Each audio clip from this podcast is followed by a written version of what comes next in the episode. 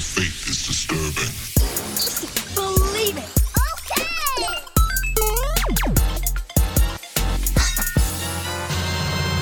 Okay! What's going on, geeks? You're listening to episode 274 of the Geeks Under Race podcast. My name is Cody Armour. I'm here with LJ Lowry. What up? And this week, we're geeking out about Call of Duty, Blue Beetle, and Netflix castings. I put Disney Plus in there as the note. And then I was like, oh yeah, there's a lot of Netflix castings. I want to talk about that. Yes. We're geeking out about it all. There's a lot going on. It's exciting. Shelly is at a Smash Bros. Tournament. You've probably, if you've listened for a while, know that she does that from time to time. So we're rooting for her. We're hoping for the best.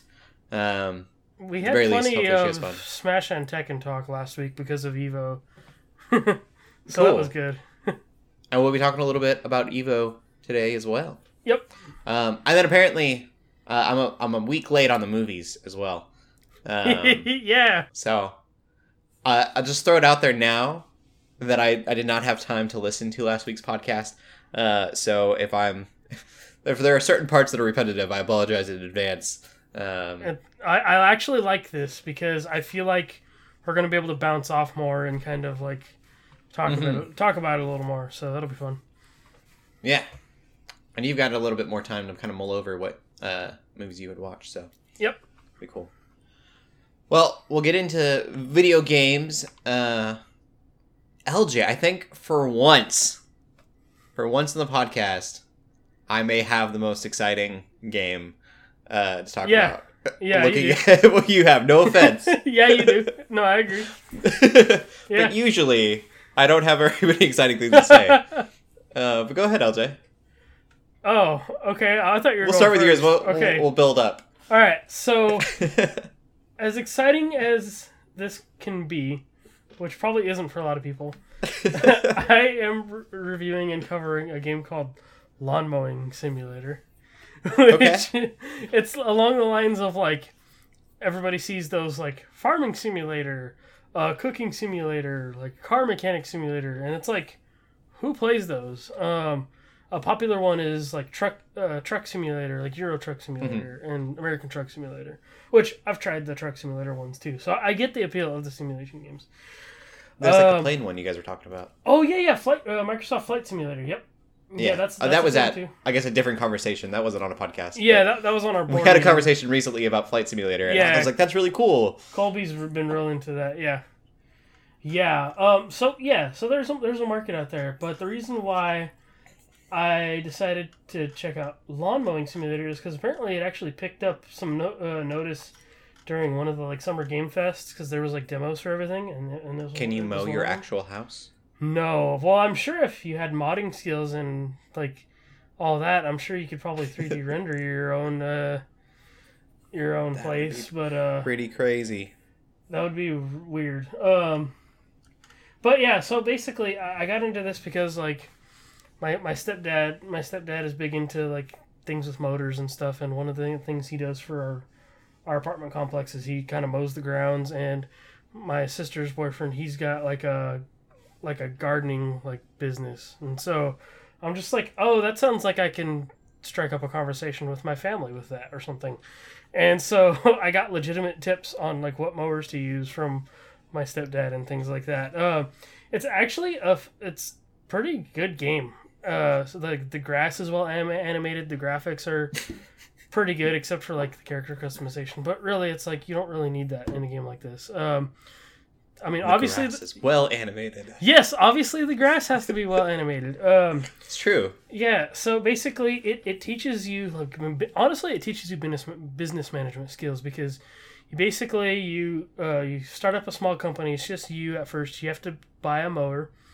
And I chose this zero-turn, like, fancy lawnmower that, like...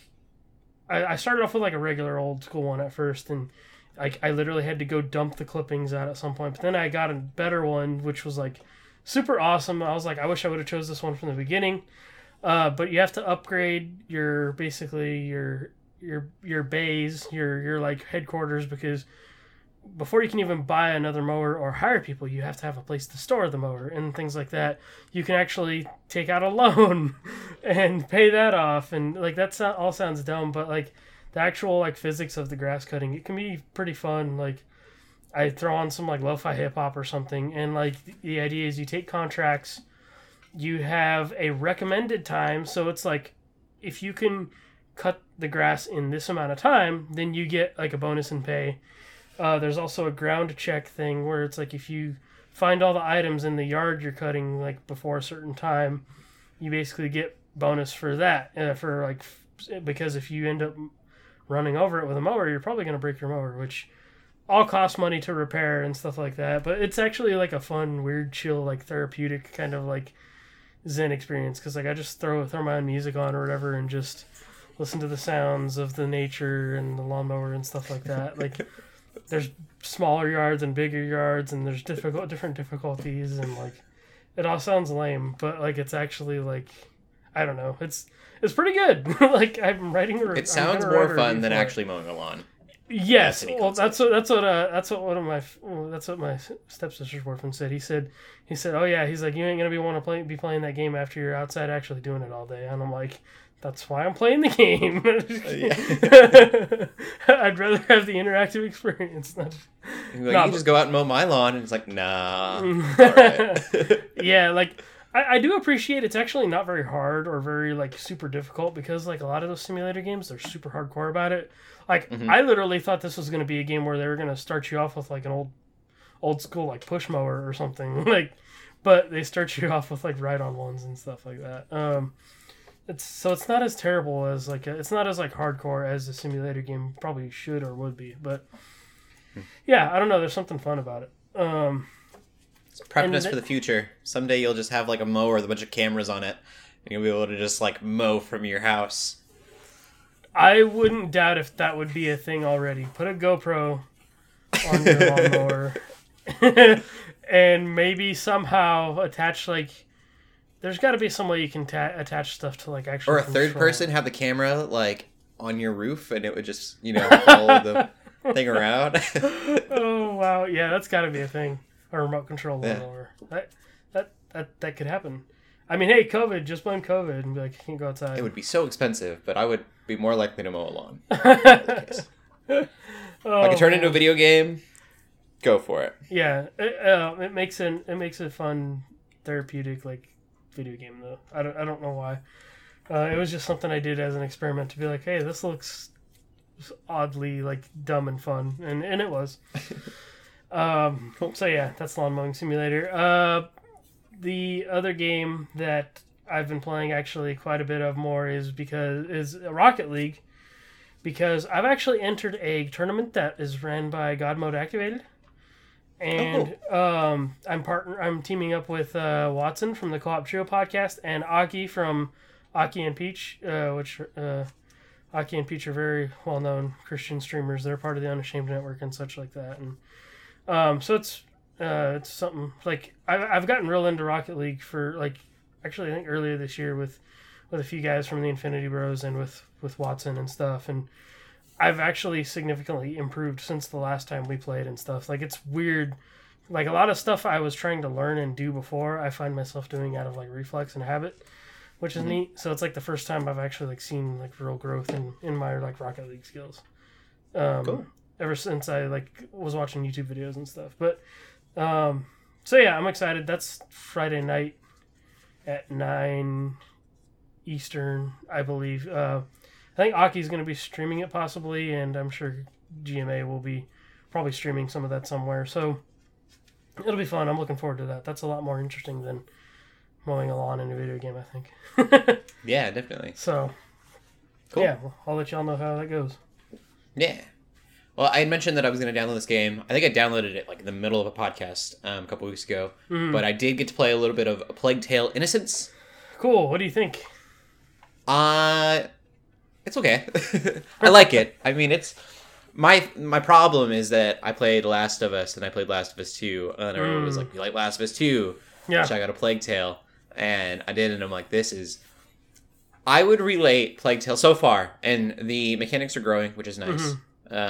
Yeah, at first do. It's very simple. Yep. I would relate it less to Last of Us 2 and more to Legend of Zelda Ocarina of Time in the garden where you're avoiding the soldiers. that makes sense, because that's pretty much what you do through the whole game, to be honest. Yeah. So I'm really interested in the story, and that's what's going to keep me playing, I think. Yeah. It's just the gameplay. I'll play for maybe 20, 30 minutes and then be done.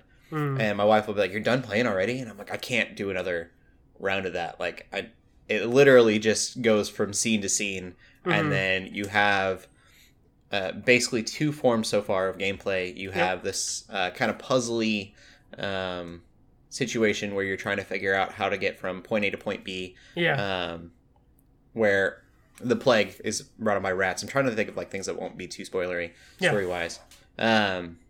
The rats are everywhere, and so you have to kind of like avoid them using light sources and all using that. Using light, yeah. And so there's that, and then there's, like I said, the avoiding soldiers, which is a weird, interesting thing. You have... Is it an indie game, or is it just... So older? Check this out. It's actually made by Asobo, the same people that did Microsoft Flight Simulator. So really? They're not really an indie company. They kind of are, but they're not. Like, but it was a smaller game. Yes, I think it was definitely a smaller game. I'm sure they've done other stuff, but like this game kind of like was like a sleeper hit for a good bit. Okay. Like, I mean, there was people like in our gaming department and stuff. Like a few of us kind of picked up on it and we're like, okay, this is really good. But then like it blew up, and now there's like a sequel coming. Yeah. Mm-hmm. I would assume because the story is super intriguing. Yes.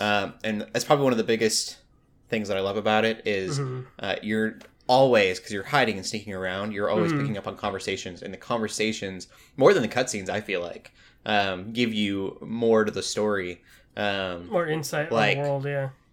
Yeah, I've picked up on things that I haven't interacted with yet with the plague from actual like soldiers talking to each other about what's going on,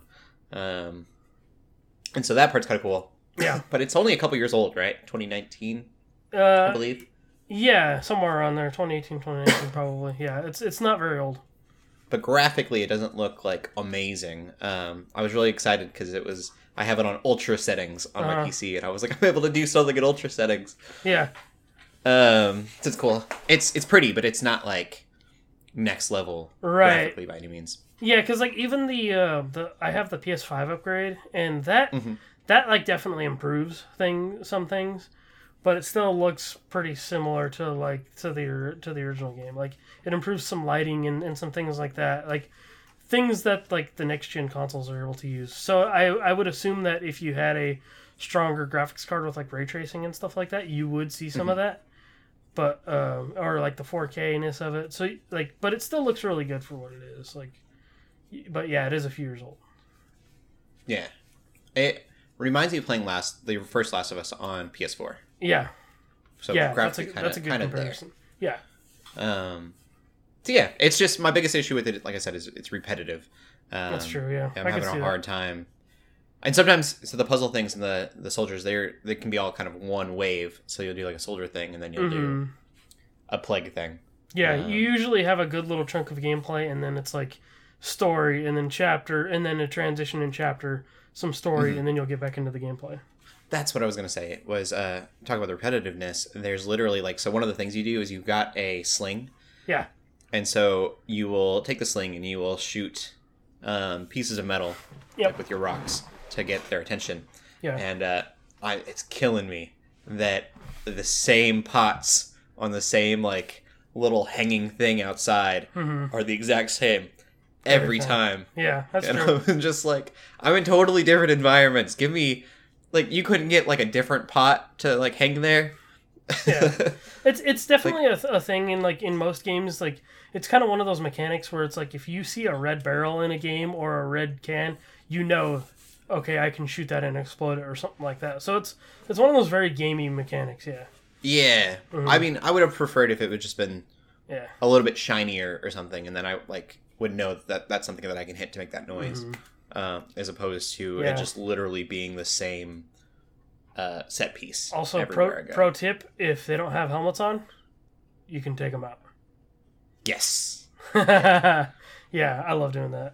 Eventually, you'll get more ways to kind of deal with them, too, which is cool. Speaking of that, that was a really interesting story beat, was the first time that happens. Yep. You're kind of like forced into it. Yeah.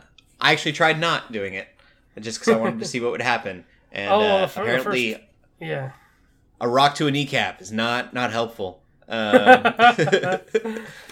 was, you could take the guy out by shooting him in the head, but if you shoot him in the kneecap, he's totally fine. Yeah. Mm-hmm. I feel There's like some very gamey mechanics there. Yeah. Mm-hmm. Well, like I said, story wise, definitely enjoyable. I'm gonna keep playing it. It just has some quirks that I didn't. I guess I didn't realize. I didn't know anything about it going in. Yeah, the pace is a bit slow. I'll give it that. Cool. Well, we'll get into the gaming news. Cool. Alrighty. The first piece of gaming news is probably the most recent, and that is Call of Duty put out finally. Like, I think we've been waiting for them to actually officially announce this for like a good few months now. So there was some leaked info like earlier in the year that the next title of the Call of Duty would be Call of Duty Vanguard, and that it would be set in World War II. And sure enough, that's the case. Call of Duty and Activision put out a trailer today that confirmed all of that. It's Sledgehammer, the people that did the first World War II Call of Duty game. The one that's actually called Call of Duty World War II, not the very first Call of Duty. And they've done like Advanced Warfare and stuff like that. There is going to be more information in Warzone, apparently. On the 19th, supposedly there's going to be more information revealed via Warzone, which is like, hey, if you have this platform, just use it. So we're going to get more info on that there. But yeah, that's the next Call of Duty, and I'm sure we will be covering it this year since we have that connection. So we'll be on to that when it comes out. Another Call of Duty. Yep, and it's going to be another World War II thing. Who knows? Well, I'll need to see more before I can have an opinion. It was very much a tease. So, the next piece of news is we mentioned Evo earlier. So, a lot of the finals have been happening for Evo in the last couple weeks, and apparently they have said that Evo is returning to Las Vegas next year, which, with the way COVID is going right now, I think that's very bold to say. Like, I hope nothing does get shut down, but it's like with that Delta variant coming back around and kind of causing trouble, to say the very least.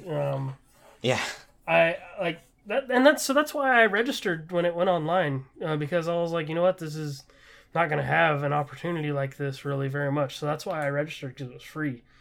With Vegas, like, people will be flying from around the world to compete in this thing. And it won't be split by region like it was before online, or it's going back to normal, which normal is a funny word these days.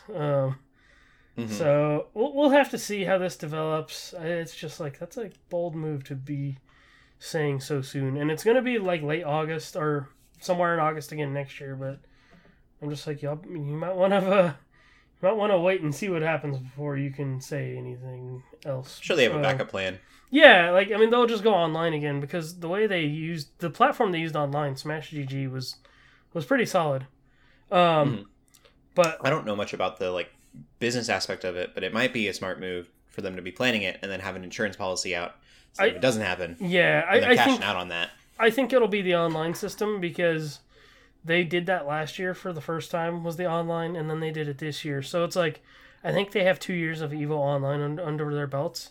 So that way, in case something does happen to where they can't actually do it in person, then they can just go right back to online, which is fine, I guess. But I really miss watching those live streams, and I could have watched some of those like this time, but it's just those vibes of that event, like watching it live and things like that, are just so like energizing and stuff. And so I hope that things do get better and they are able to go back to Vegas, because that would almost be like a dream thing for me if I ever actually wanted to go watch it or even participate again. Like, that would be amazing. That would be super cool. So I have, I mean, I'm hopeful, but I'm going to take this news with a grain of salt. So, that's what's happening with Evo, and remember they're owned by PlayStation now. Yeah, it's true. Yep. All right, and so the third piece of news I think is pretty huge. Maybe not necessarily for people in our audience. I mean, I know there's still people out there that play GTA, but it's one of those kind of games that, you know, not everybody is gonna play. Like, especially if you're not comfortable with the content that's in it a lot of the time. But Kotaku has confirmed via sources that these rumored GTA remasters that have been going around the last couple weeks, are they basically confirmed that the trilogy, which is GTA 3, Vice City, and San Andreas, these games are basically in the final stages of development and are looking for a fall release window, and that they are coming to Switch, as they say. So... I guess these rumors came with the idea that I guess Rockstar has been doing cease and desists for modders of these original games too. Okay. And I guess some of these sources are saying that these games actually look like heavily modded versions of their ports, which is interesting. For me, I don't know if I'd feel comfortable with going back to these yet. I haven't decided, but like, I feel like we kind of talked about like, where do you draw a line? I feel like these ones are very inspired off of like movies and other things. Like GTA 3 is very like mafia themed. Vice City is Miami Vice, and then San Andreas is very like Boys in the Hood, like, you know, gangster movie like inspired. So it's like with these, I don't know if I still would draw that line or not yet. But like with GTA 5, I feel like that one's like... A lot of stuff in GTA 5 is super on the nose. So it's like... I don't know that I would check these out, but for fans, for people that love these games, like I feel like a Switch would be a perfect way to check these games out now, because you don't have a lot of GTA-like games on the Switch at all. I think maybe the Saints Row games are there, but like... those probably don't run the greatest, but I feel like these ports would be perfect for the Switch. I don't play Grand Theft Auto V, and I've mentioned that before on the podcast. Yeah. If I were, I would. I'm curious about playing San Andreas just because there's a nostalgic factor there for me. Like, I played a lot of San Andreas, and I didn't play it correctly. I mostly grabbed the best motorcycles I could find and would like jump them off mountains. Oh yeah, and try to land them. And that was. I played a lot of that. Yeah, I mean that's what people do a lot in GTA still, like even online or like it's like let's just activate all the cheats and just spawn a tank and just roll through town and just destroy things or something. Like if you're looking for that kind of nostalgia, then that's harmless to me. Yeah, I think when Grand Theft Auto 5 came out, I had kind of demonized it a lot in my mind. I thought about, you know, like all the negatives to it, and then it was Ready Player One came out, and I kind of like. Realize in my head, I was like, that's the closest we have to, what do they call it in Ready Player One? The Oasis. Yeah. It's literally like this little world that you can kind of do whatever you want in. And I think that there is, at least the way that I played San Andreas, there is potential for you to maybe not do like some of the stuff that you wouldn't agree with in that game, and still have a lot of fun with it. I just, at this point, haven't. I don't know. There's no desire for me to do it, but I understand that kind of getaway from some people that may, you know, if you're a Christian and you're like, play Grand Theft Auto 5, I'm not against you by any means. Yeah, exactly. I think there's totally a way to play that in a way that's not, you know, going against your faith in any way. Yeah, I honestly, like, I give props to, like, there's literally role-playing communities in GTA 5. Like, there's people that are like, you know, play as cops and they'll drive around the city and... just be cops, or like, you know, people that do all kinds of stuff. Like, I wouldn't be surprised. Like, you could probably like straight up run a church in GTA if you wanted to these days. Yeah, it's really evolved into something totally different from what I knew Grand Theft Auto 5 to be. Yeah, I should say that Grand Theft Auto Online. Yes, it's very much a separate thing. I feel like. Yeah, my previous statements more about online than the actual game. All right. Cool. Yeah. So that's I wonder about the music. Huge. Oh, the license? They probably still have all the licensing to that. I'd be very intrigued. There's a lot of really popular music in those games. Yeah. Radio X, San Andreas. I was there the whole time. That was my station. Yeah. It was all rock for those who've never played San Andreas. I have no idea what I'm talking about. Yeah, they definitely have all the gangster rap and stuff in there too, for sure. Yeah, yep. I definitely kept it on the Guns N' Roses and Ozzy Osbourne and all that. Yeah. So either that or the country station, which was real weird. Oh, yeah. Huh. It had an old school country music. Yeah. It was no relevant country music.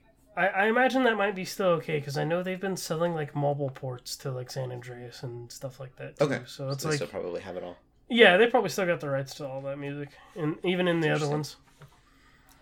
Licensing for that stuff is always so weird. All right, We'll get into movies then. Yeah. I watched a couple of movies that you watched both of them, right? Yes. Last week, okay. So the first one I'll talk about then is Suicide Squad, just because I think I can get through that quickly. It's amazing. It's rated R. Be aware of that.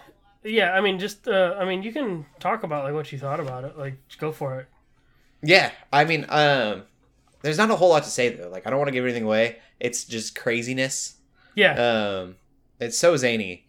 That one I can kind of, blow through, I think, and just say it has my seal of approval. Mm-hmm. Definitely watch it. My only thing that I didn't understand, although I read a thing that was, everything wrong with that movie. And there's a lot of stuff that doesn't make sense, but I don't care because it was good. Yeah.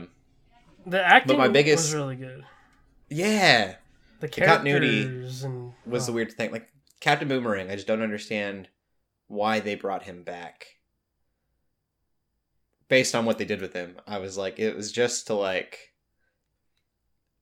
I don't know, just to break the continuity. Yeah, I feel what they were doing with that was, hey, here's this squad, and here's what we're gonna do with them, to basically say, forget the original movie.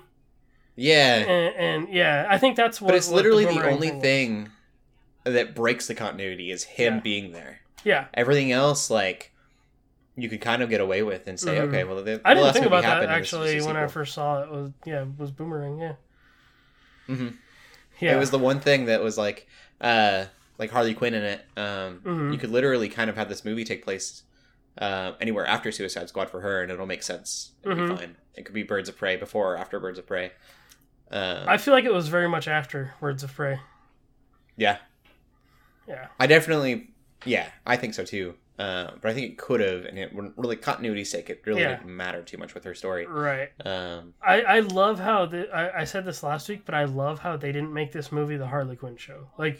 As in it wasn't that much about her, which was great. She had a really cool story arc. It was definitely her own little side thing going on. Yeah. But it definitely wasn't her story. It was really more about, I feel Peacemaker and Bloodsport more than anything. I loved Idris Elba and John Cena. Their dynamic together was great. That was my highlight of the movie. And John Cena, I usually am not a fan of his acting. He was good. Really enjoyed him in this. Yeah. Yeah, I think that he did an amazing job. My favorite line in that whole movie was whenever Idris Elba when he's you said the same thing about me to Amanda Waller. Yeah. Yeah, and just differently. That was my favorite line in the whole movie. I don't know. I was stoked. I would love to see a sequel to it. Although it's hard to see so many characters just be thrown away. It needed to be done. So they did the thing. I feel they did the thing that James Gunn said they weren't going to do. That's true. Yeah.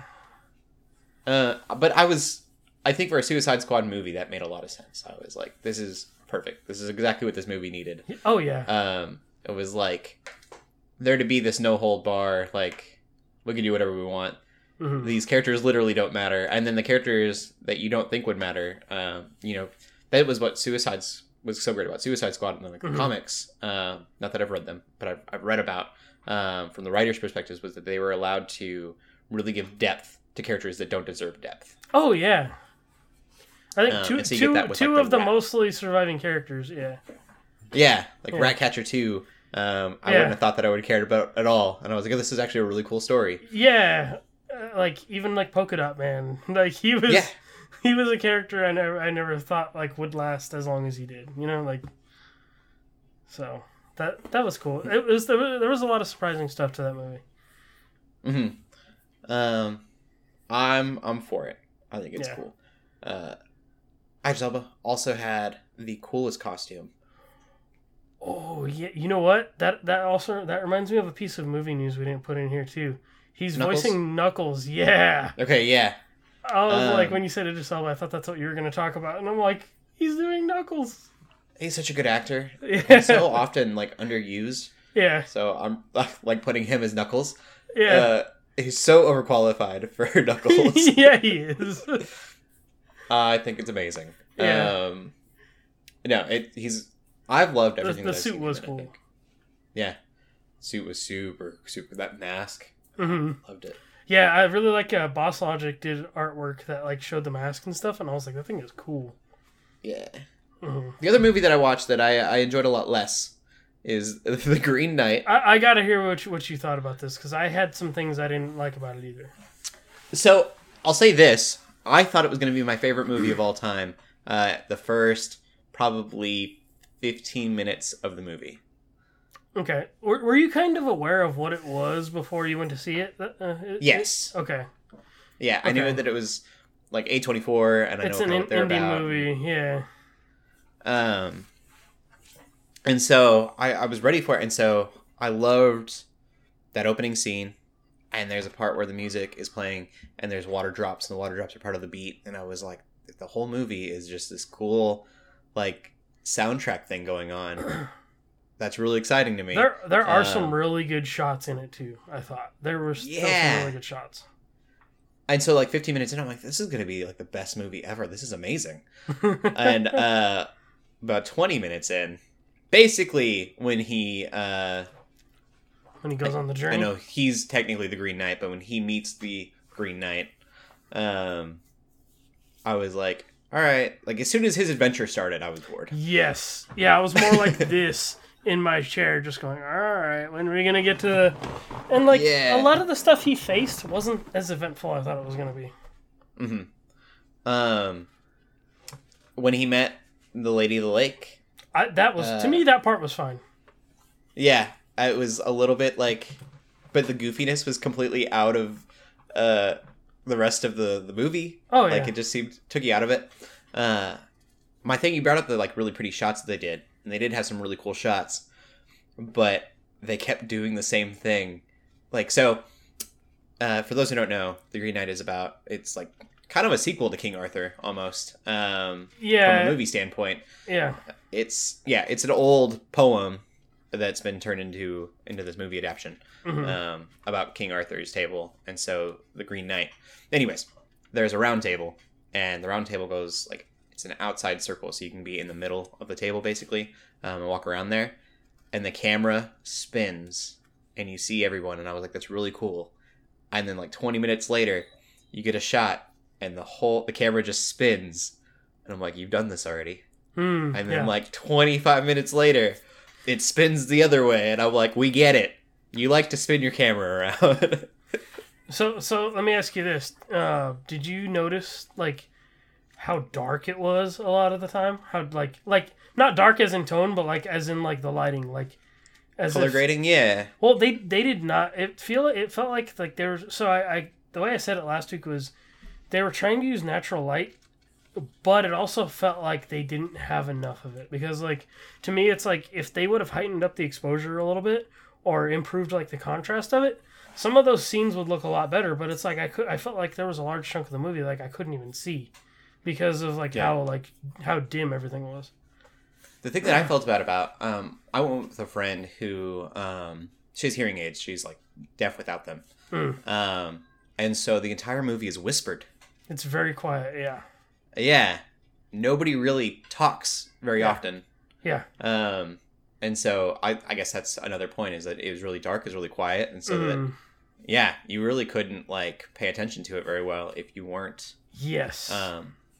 fully able to like pick up on everything. Yeah, and that was my thing, because I feel like when the movie ended, to me, like, that was kind of like, not to say it was worth it, but I was like, okay, like, this is like, once it started getting to the end, I'm like, okay, this is kind of what I wanted to see the movie for. Was like, now that the journey's over, I'm like, okay, finally this movie's gonna end. And to me, like, I guess it for me it was kind of satisfying. I wasn't satisfied. Like, I was mad. I'm always mad though when a trailer shows the end of the movie. Yeah, that's true. And spoiler alert, there's some really cool stuff that happened towards the end of the movie, so they put it in the trailer, and that's what I thought the movie would be. Yeah, and it wasn't at all.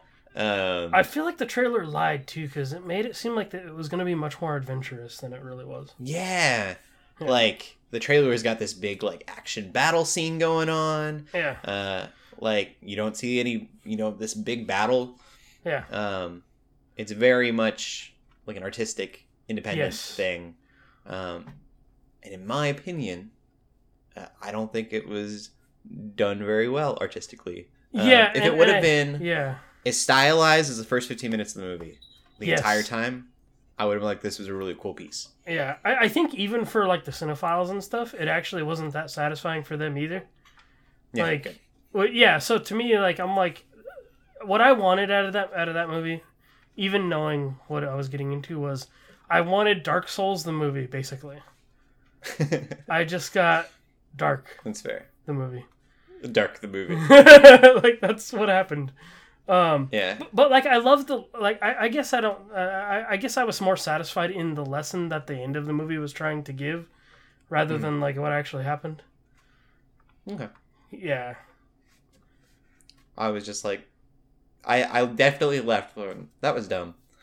Yeah, I was like, I don't like. It was. I had very mixed feelings because like, it felt like there was like a really good concept in there, but it just was not executed well.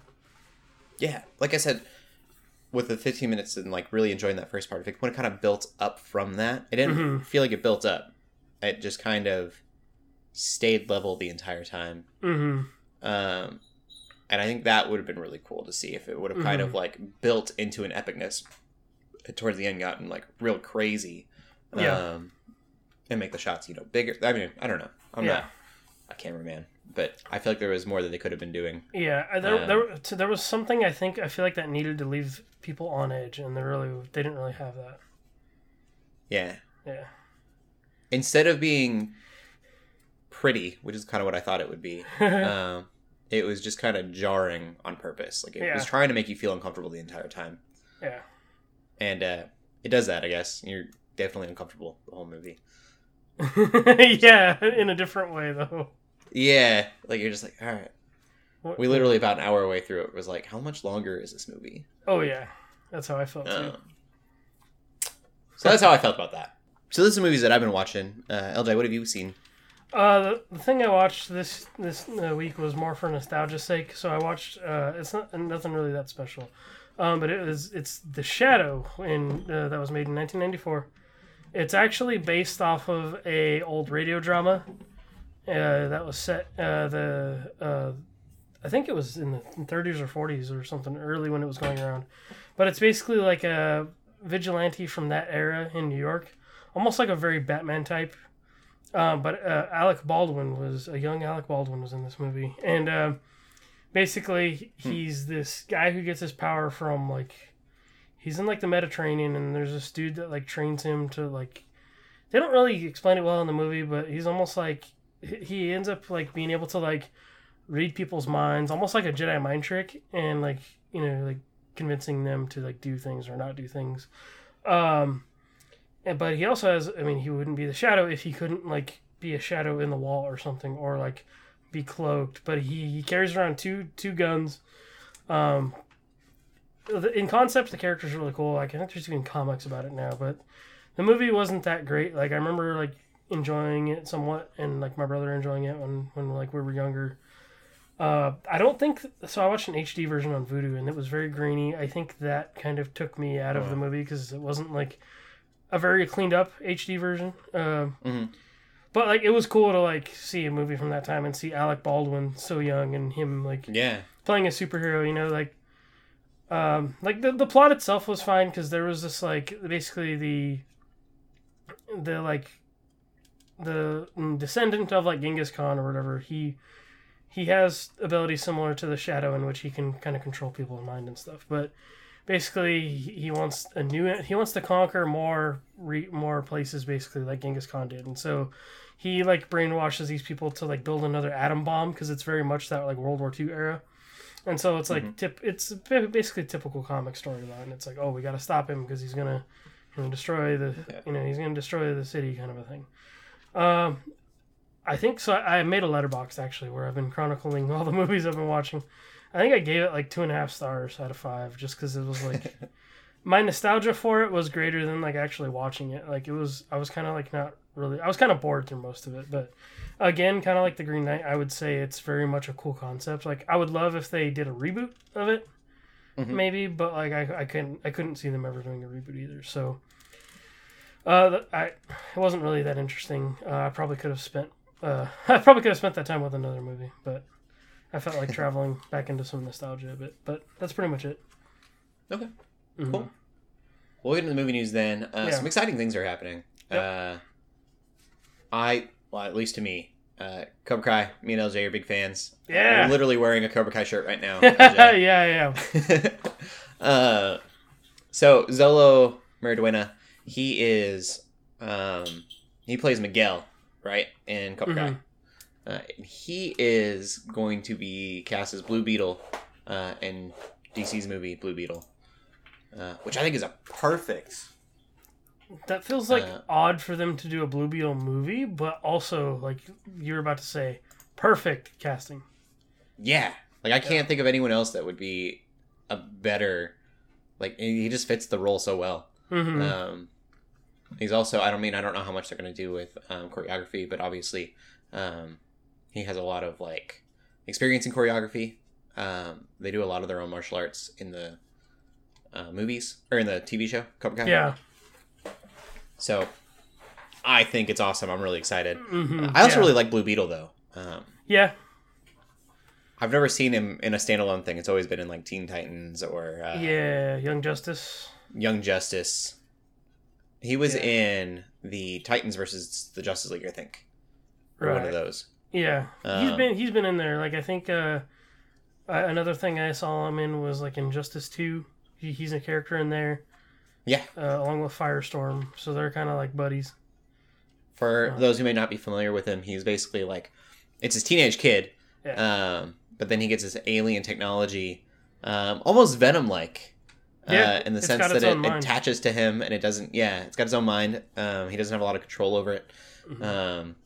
But it'll literally like everything that I've watched, it kind of malfunctions a little bit and will like point a gun at one of his friends because his friend like was joking or something and like made fun of him and he's like, well, hold on, it's not a threat. Very Venom in concept, but it's almost like a Iron Man suit looking thing in blue. Alien Iron Man suit basically. Yeah, with its own mind. I love that casting idea, though. I was like, when I saw that news, I was like, this is perfect. Yeah. And exciting to see an actor who, is literally from a YouTube show. Yeah. Get cast is such a big deal. I know it was YouTube Red, but... I forget Cobra Kai was YouTube. Yeah. YouTube Red, there's a lot of money behind it, so he's not necessarily like a YouTuber, per se. But still really a big leap as far as YouTube goes. Oh, yeah. To be able to get from there to here to there. Mm-hmm. And then, I was just excited for that movie in general. There was a trailer for Night of the Animated Dead, which is... I thought Animated Dead was the movie, but the original was Night of the Living Dead, which I've definitely heard of. I had not heard of Night of the Animated Dead, and that's because it's a new thing. Yeah, this is a new thing. Did you notice it's made by, like, Warner Brothers and, like, that animated studio? Okay, that makes a little bit of sense.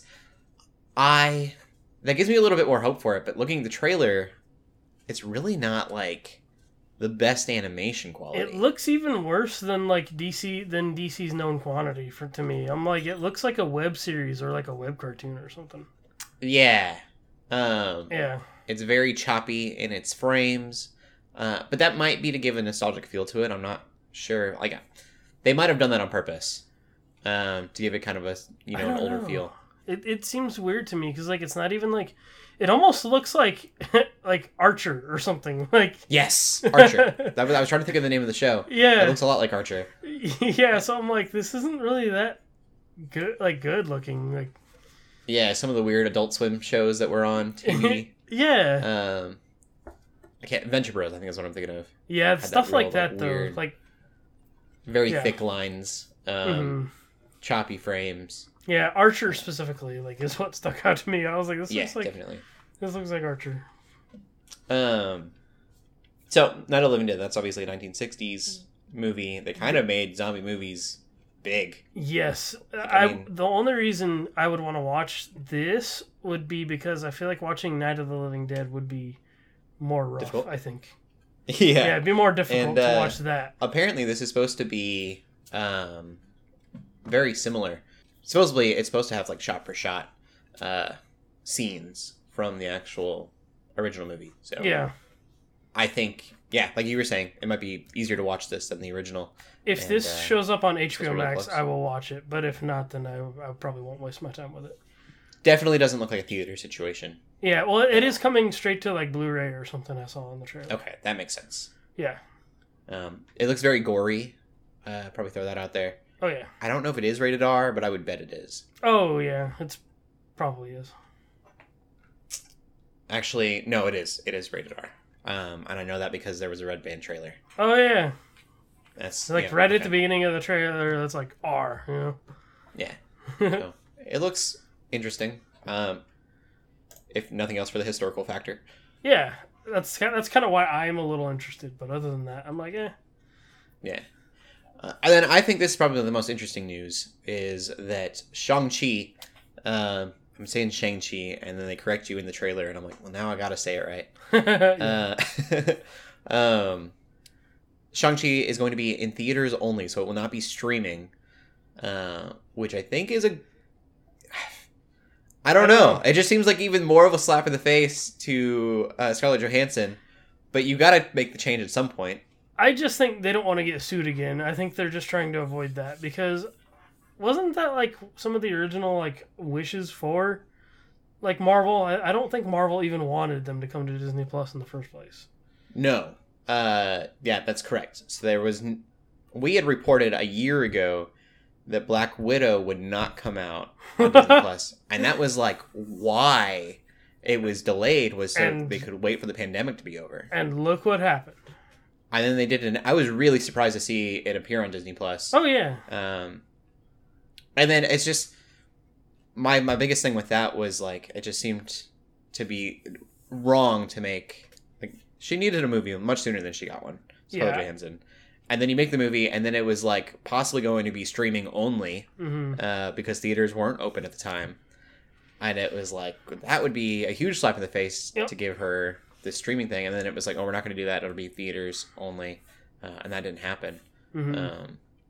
So it just seems weird to be like, oh, we got another male superhero, I guess we'll make him not streaming. I'm sure it's honestly not the case, but... I think they're worried about that drop in box office, because a lot of I was reading a lot of the drop in the box office for Black Widow was because of Disney Plus, because I think when because there was a lot of people that went to see it that first weekend, but that second weekend, I think when people decided to watch it on there was... I think they just don't want that to happen. I think they're trying to... They don't want to get sued, and they want those box office only numbers. Yeah.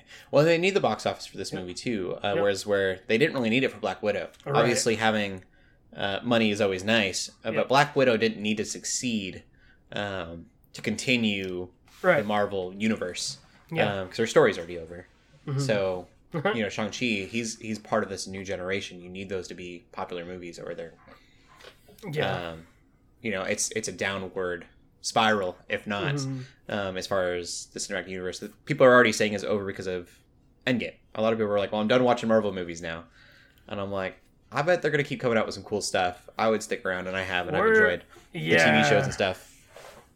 Oh, yeah. We're definitely getting there, I think, to the next thing. I think we are. I remember a lot of people when Endgame came out said they were done. it was kind of just the end for them, which I understood. Yeah. There's just so many cool things happening with the universe right now. And so Shang-Chi is definitely part of that, where Black Widow really wasn't. Yeah. We'll see. I don't know. We should also probably mention that Disney CEO said that Shang-Chi's a little bit of an experiment, and the actor who plays Shang-Chi, I can't remember his name off the top of my head. Yeah. Said very upset. He seemed very frustrated, and he said, "We are not an experiment." I don't know the context of this very well. Like, I probably should look into it a little bit more. I thought they meant the streaming of it. Not streaming it is an experiment to see if it'll actually work at the box office. But you believe it's more of a race situation. Yeah, so my thing is, like, I don't know that he necessarily meant it, like, as a racial, like, slur necessarily. Like, as the actor took it. I believe that, like, not necessarily that it's an experiment, but it's bold. Kind of like, almost like Black Panther. Because that movie did a lot. I mean, obviously, like, that movie had a positive effect and did a lot for that culture. So I would hope that this movie does that as well, like, in a positive way for the Asian culture. So it's like an experiment the word experiment was not the right word in my opinion. But yeah, I could see, like, I learned this especially from discussing, like, theology and biblical things with an accountability group I'm a part of. It's like terminology and the way you use words is very important, because that's definitely not the right word in my opinion. I definitely it has negative hearing that. I didn't even think of the ethnicity part of it. It has negative connotations using that word. Yeah, and so I was when you were like, "Oh no, I think it's about," you know, you're like, "Well, same as Black Panther." I was like, "Oh, I didn't even think." Yes. Ethnically about it. I was just thinking that it was about the streaming situation. Yes, because in a way, like, for them to take that kind of step out, I guess, was very experimental when it comes to, like, Disney themselves. Which they're going to be in for an interesting awakening, because Feige is all about diversity right now. Oh, yeah. I mean, that has been the... kind of the plan for a while now is, like, make different movies. The directors and the production crews that he's getting are very diverse, which is good. I think. Oh yeah, of course. Yeah, it's super good. You know, our first four movies. Yep. Were white guys. Yep. Yeah. Hulk, Iron Man, Captain America, and Thor. Yeah. Wow, that's bad. Yeah, when you think they were not a diverse cast of people, of heroes, for sure. Yeah. And then you even got, like, independent directors, like the director of, like, The Eternals, you know, who, like, won an Oscar for, like, a very, like, independent film, you know, like, I think it's neat that they're giving these definitely, like, lesser known, like, directors and producers and other people, like, a shot at the big time. Eternals and that mindset would be the experiment. Lots of different ethnicities are being represented, and then just the cinematography is going to be really different, I think, from what we've seen in most Marvel movies. There was a joke about Feige said that there were pictures of an ocean, there's videography of an ocean, and he said it's completely, like, amazing and beautiful, and someone joked that Feige's never seen anything without special effects on it before. It's just like a shot of the ocean, and he's like, "This is amazing." That's pretty hilarious, considering, like, a lot of Endgame was probably a green screen. Yeah. I'm really excited for Eternals. I think it's gonna be a very different Marvel movie than we're used to. Yep. I think we're ready for different. Yeah. Okay, we'll get into the TV news, or not TV news, but into TV then. I feel like I do that at least once a podcast. Are you done with all three episodes of Titans? Yes, but before that, did you watch What If? Oh yeah, I did watch What If. I almost forgot about What If as well until we started. I did as well. What If is a lot of fun. I'm excited for more. Yes. I hope there are a lot of rumors going around that we will get to see multiple What If episodes get turned into kind of live action pieces. And so I'm really hoping The biggest one, obviously, with this episode coming out is that we'll get to see Captain Carter make an appearance in Doctor Strange. Is just kind of a quick thing. And I think that would be the best way to do it is in like the Multitude of Madness, just have these characters kind of appear from the What If series. Yeah, somehow, Yeah, just as little cameos. I think that would be great. I know there's people... Yep. The director of that episode wants a Captain Carter movie. I don't think that'll happen. Yeah. But a cameo would be cool. Yeah, I'd love to see... what's her name? Peggy Carter. I forget it at the moment, too. I'm so bad with names. Haley Atwell? Is it Haley Atwell? Haley Atwell, yes. That popped out of thin air for me. I would love to see like her live action version of Captain. I think that would be so super cool.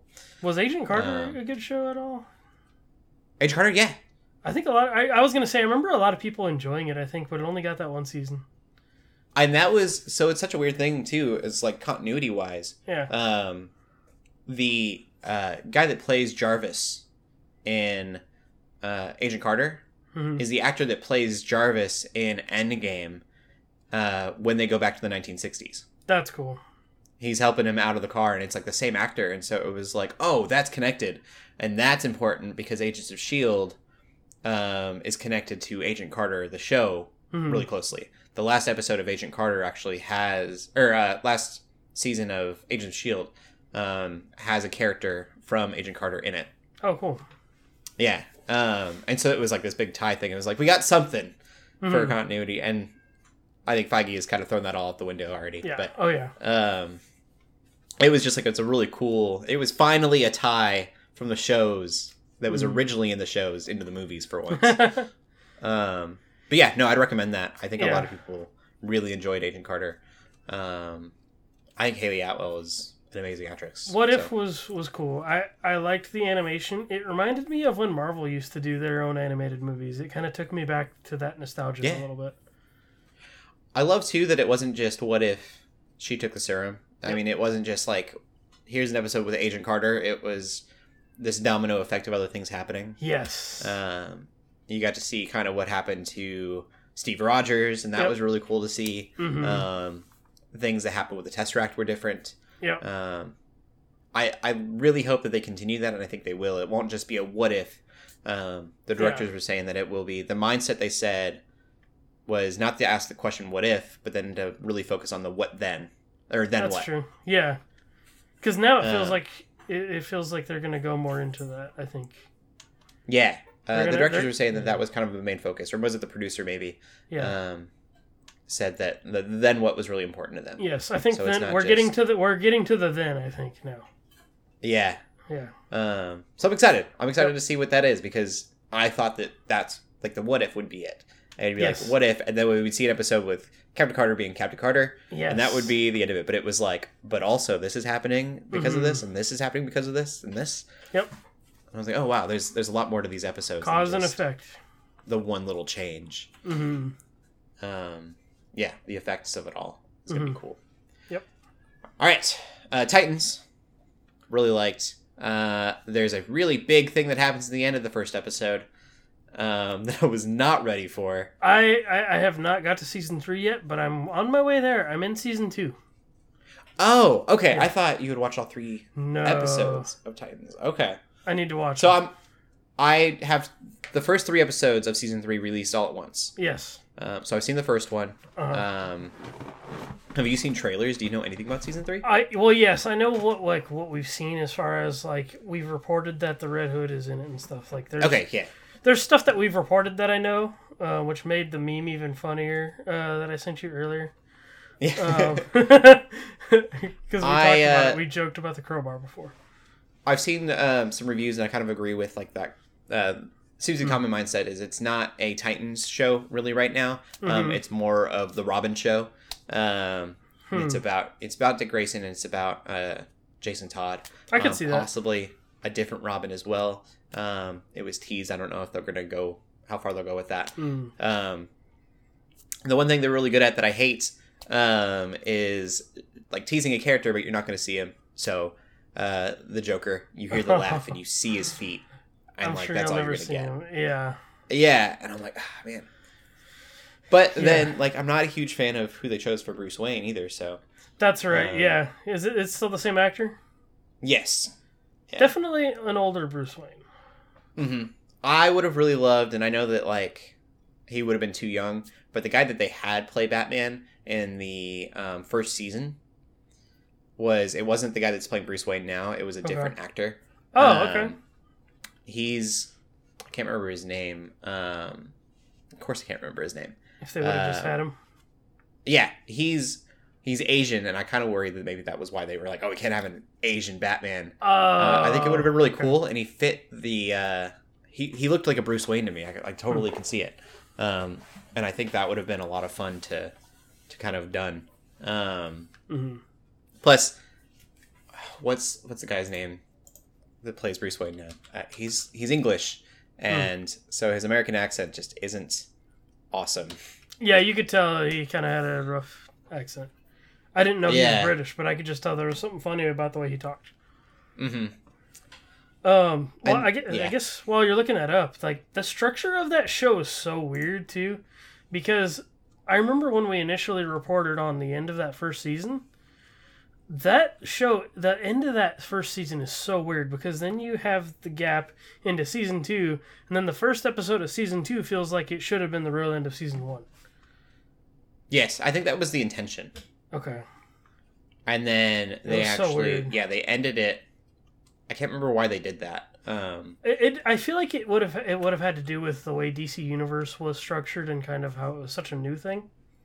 Yeah, but that was supposed to be the last episode, and then they weren't able to, so they delayed it. That's and then so instead weird. Of they delayed it so long, they just turned it to a different. Okay. You know, this first episode of the season. That makes sense. Ian Glenn is Bruce Wayne. Okay. Yeah, that was weird, though. And I was like, oh, I forgot about this. Because then they did that whole, like, dream sequence type of thing. And I'm just like, okay, I remember hearing about this. And I was totally, like, thrown for a loop on that episode. Because I'm like, wait, that sequence was, like, most of the episode. Yeah. Yeah. But I'm liking season 2. That Batman is who I'm talking about. From the dream sequence. Yeah. I really like season 2. Because of their origin story, some of my favorite characters in that show are Hawk and Dove.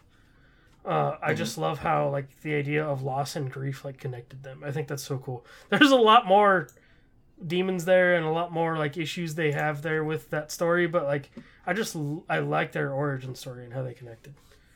Yeah. Yeah. But yeah, it's season 2 is starting off cool so far, I think.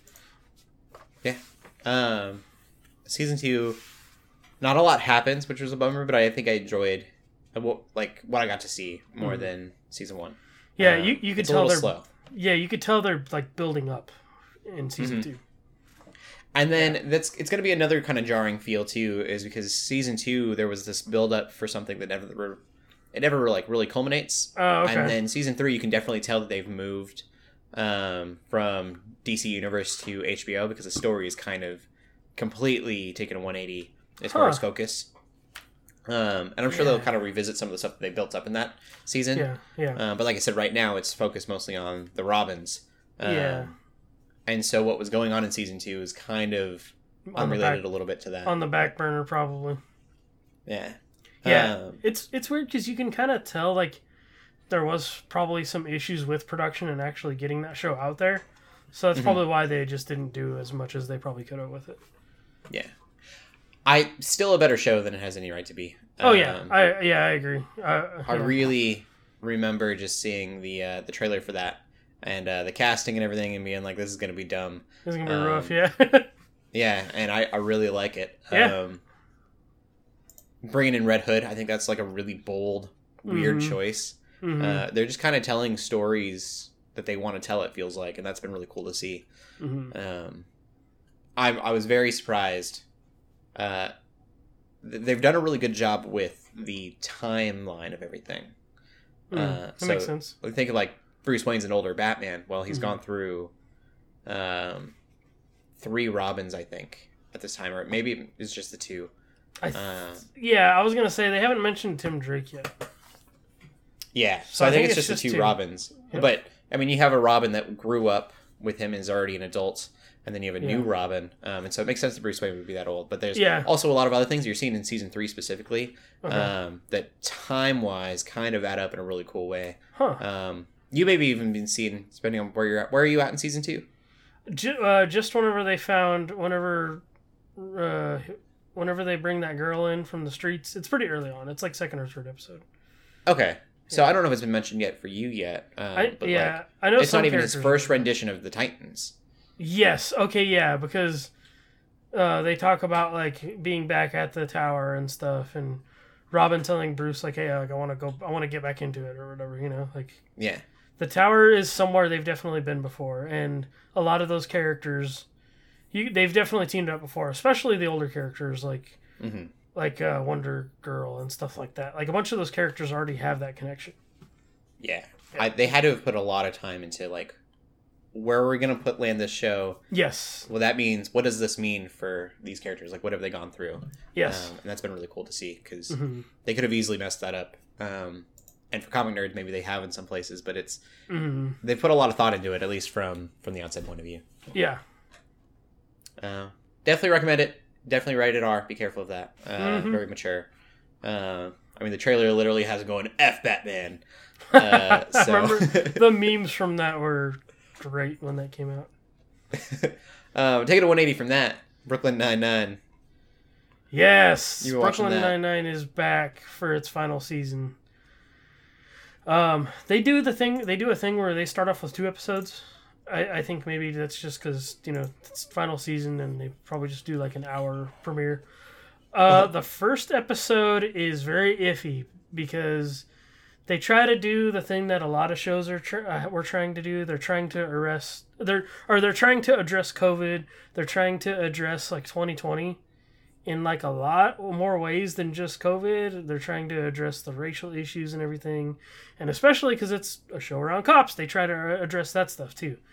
So like when it kind of starts, I'm like, oh great, here we go. Here, how are they gonna do this? And I feel like that episode actually wrapped up a lot better than it started. It started off very awkward, and then it wrapped up in a very meaningful way to me, because I'm like, a lot of the issues that they were kind of trying to hit on were real issues, and then a lot of them just wrapped up in a very good way that I'm like, okay, like they pulled it off. It was still very awkward.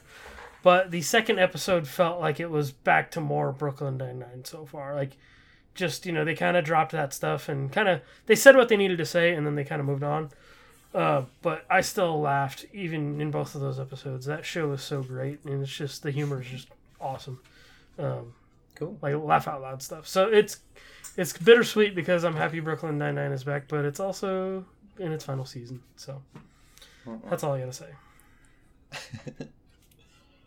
Well, we'll get into TV news then. I'm gonna start with Disney Plus Day because I think that's exciting. And then we'll get into all the like Netflix casting that's going on. Yeah. Which there's definitely some cool stuff there. Disney Plus Day is, from what I'm gathering, going to be kind of like Netflix's Geeked Week situation. It's going to be on November 12th, so it's a specific day. It is also the same day as Disney's quarterly call with investors. So I assume they're going to announce things to the investors, and then they will announce it to the public, and then. As far as investors go, I'm sure that the way things are received will probably help win some investors over, and that's probably the plan behind that from a business standpoint. But I'm excited. There's a lot of cool things that they could announce. We haven't seen much from Mandalorian or the Book of Fett. Yeah, Book of Boba Fett's supposed to come out in December. I think Hawkeye is going to come out in December as well now. So there's stuff we'll see that day for sure. As well as, I guess they're working on a lot of like Pixar stuff. They have like, I don't know if Moana was Pixar, but that Disney animated. Yeah, I think that's genre. I think their studio and Disney's animation studio specifically. Yeah, Cars, Zootopia. Okay, they're already working on Monsters at Work. Okay, that's Pixar. Yeah, Cars and Zootopia's not, but Cars is, and then Monsters is. Yeah, Pixar. So. I think they're working on like shows for those things. They'll actually be like higher quality than you would get on the Disney Channel. My nephew would lose his mind over a Cars show. Yeah. Also, I'm sick of watching the Cars movies 100,000 times. I need some new Cars content, Disney. Mine was Spirit. I watched a lot of Spirit over and over and over. And they're making a new Spirit, and it doesn't look good. So. Oh, yeah. I think it's already out. I don't know. Yeah. Spirit's about a horse, for those who don't know. Mm-hmm. And I really liked it as a kid. I don't know why. But yeah, November 12th. We'll be getting a lot more information, hopefully, which is good because we need some. It's been pretty quiet. Yeah, because they didn't really have a D23 or whatever it was, huh? Yeah. We haven't really seen anything, so we could get some news. And then Avatar. We didn't know if that was a thing or not. The Last Airbender, not the blue avatars. About a month ago, we were like, is that show still even happening? Specifically with Netflix. Yeah. We were like, is it maybe moving to Paramount, into, Avatar Studios? Apparently not. Netflix still has rights to it. They're still making a show. The cast has been released for the main characters. That's Gordon Cormier is Aang. Oh. You did it. You made the mistake. We were talking about this earlier. Aang. In live action, it has to be Aang. That's you. That was you. I want to get destroyed. You had the joke in your head, but you actually fell victim to the joke yourself. That was live long enough to become the villain. It was like slipping on your own banana peel. Yeah. Aang is Gordon Cormier, who is a 14-year-old kid, 12-year-old kid. Mm-hmm. It looks just like Aang. Yeah. I'm looking for the actor. 12 years old. Yeah, he's 12. So, perfect. Kai Wentio. I'm probably saying that name wrong. I apologize. Is playing Katara. She's 14. Ian Ousley is playing Sokka. Ousley, and then Dallas Liu is playing not Sokka. Zuko. I wrote his name twice in the notes. Oh. It was like freezing up. You follow the prompter. And they're a little bit older, so the guy playing Sokka, I think he's 19, and then the guy playing Zuko is 20, but they're younger looking actors. And so I'm really excited about the casting. I don't know much about the actors as far as like their performances, but looking at them, they all seem to really fit the casting way better than M. Night Shyamalan's unspoken movie where Aang is called Aang. The movie that shall not be named. Yeah. That'll be the first win, is just naming Aang Aang in this movie. one small step. Come on. Yeah. My thing is, I love this casting. It almost feels like a fan cast, looking at it. Mm-hmm. But I don't want this show. The original creators don't even want this show, which worries me. I think it would have been a lot cooler to get kind of a creation of the city. I can't remember the name of the city in Legend of Korra. Oh, yeah. But then just cast a bunch of, like, I want Aang, Katara, Sokka, and Zuko, but I want them as adults, and then just made a movie about them, like, before that city was made and that process. Yeah, the time in between when, like, Aang and Zuko are, like, allies and stuff. Give me something I haven't seen. The, like, Renaissance, the, like, time of peace kind of a thing. Like, yeah. Shelley's not here to, like, soapbox this. We don't need something we've already seen in live action. We don't need a live action version of something that has already been made. She would say it's capitalism. Yeah, the animation is just perfect. It's amazing.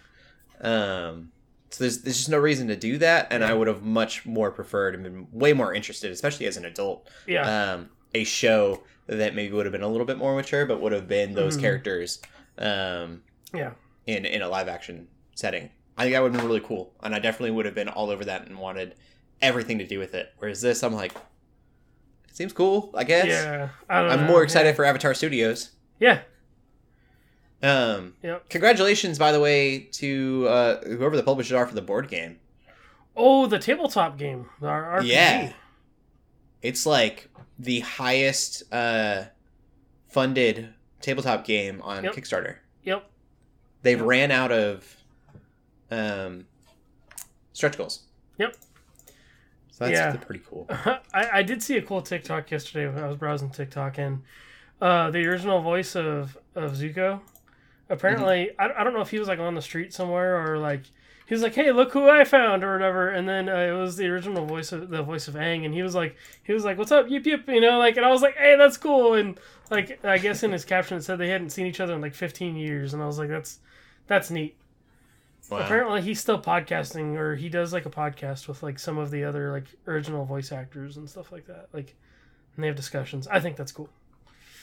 This is, cause I looked it up just to see, I just moved, the goal for that Avatar Legends role-playing game was $50,000 mm-hmm. dollars, and it is now at $6 million. Whoo! And $6,028,000. That's a lot of money. Yeah, that's crazy. Dang. I mean, way over. Woo. That's a lot. Yeah, that's pretty cool. That's awesome. Something else I'm really excited about, and I kind of forgot this was a thing. I don't know if we reported on this or not when it was announced, but I remember that there were going to be a lot of Witcher spinoff stuff going on. Mm. Blood Origin was one of them, and it's actually started filming. This article, I feel really bad. Maybe I'm a little bit out of the loop because they were like, they've announced a pretty impressive cast, and I really don't know anybody in this cast personally, like off the top of my head. Obviously don't know them personally. Yeah. Lenny Henry, I'll just name some of them. Mirren Mack, Nathaniel Curtis, Dylan Moran, Jacob Collins Levi, Lizzie Annis, Francesca Mills, Zach Wyatt, Lawrence O'Furien, who's the lead, Sophia Brown, which was like, that one sounds familiar, and Michelle Yao.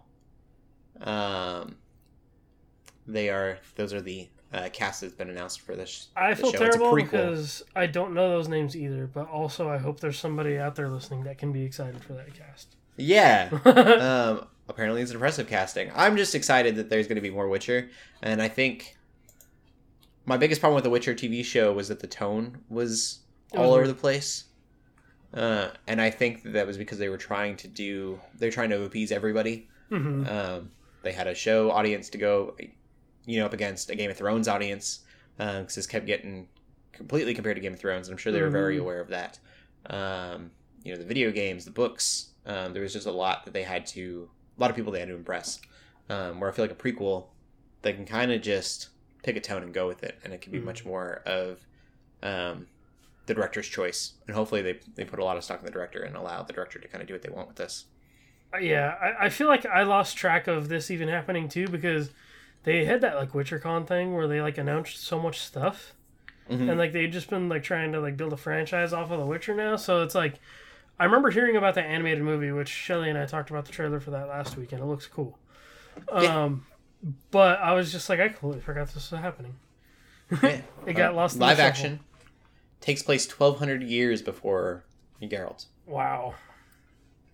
Before Gerald. So I think it's really cool. It's going to be like the very beginning of The Witchers. That's cool. Yeah. And that's it. I thought I had a release date here. I don't have a release date. It was announced last July. So cool stuff. Yeah. All right. Well, that is everything I've been geeking out about, everything you've been geeking out about. Yep. We will end the podcast there. LJ, where can they find you at? You can find me on Twitter and Instagram at WarHeroLJ, and streaming on our Twitch channel, twitch.tv/Geeks Under Race. I'm streaming. I started Enslaved: Odyssey to the West last week, so that's kind of the game I'm going to be going through for the next few weeks. Cool. And then you can find me on Instagram at Cody Armour. We also didn't mention the Pleasure Drive. Yeah. September 17th. It's announced basically everywhere by now. Video games, lots of fun, lots of caffeine. Be there. Oh yeah. Keep gaming, keep praying, and God bless. Peace.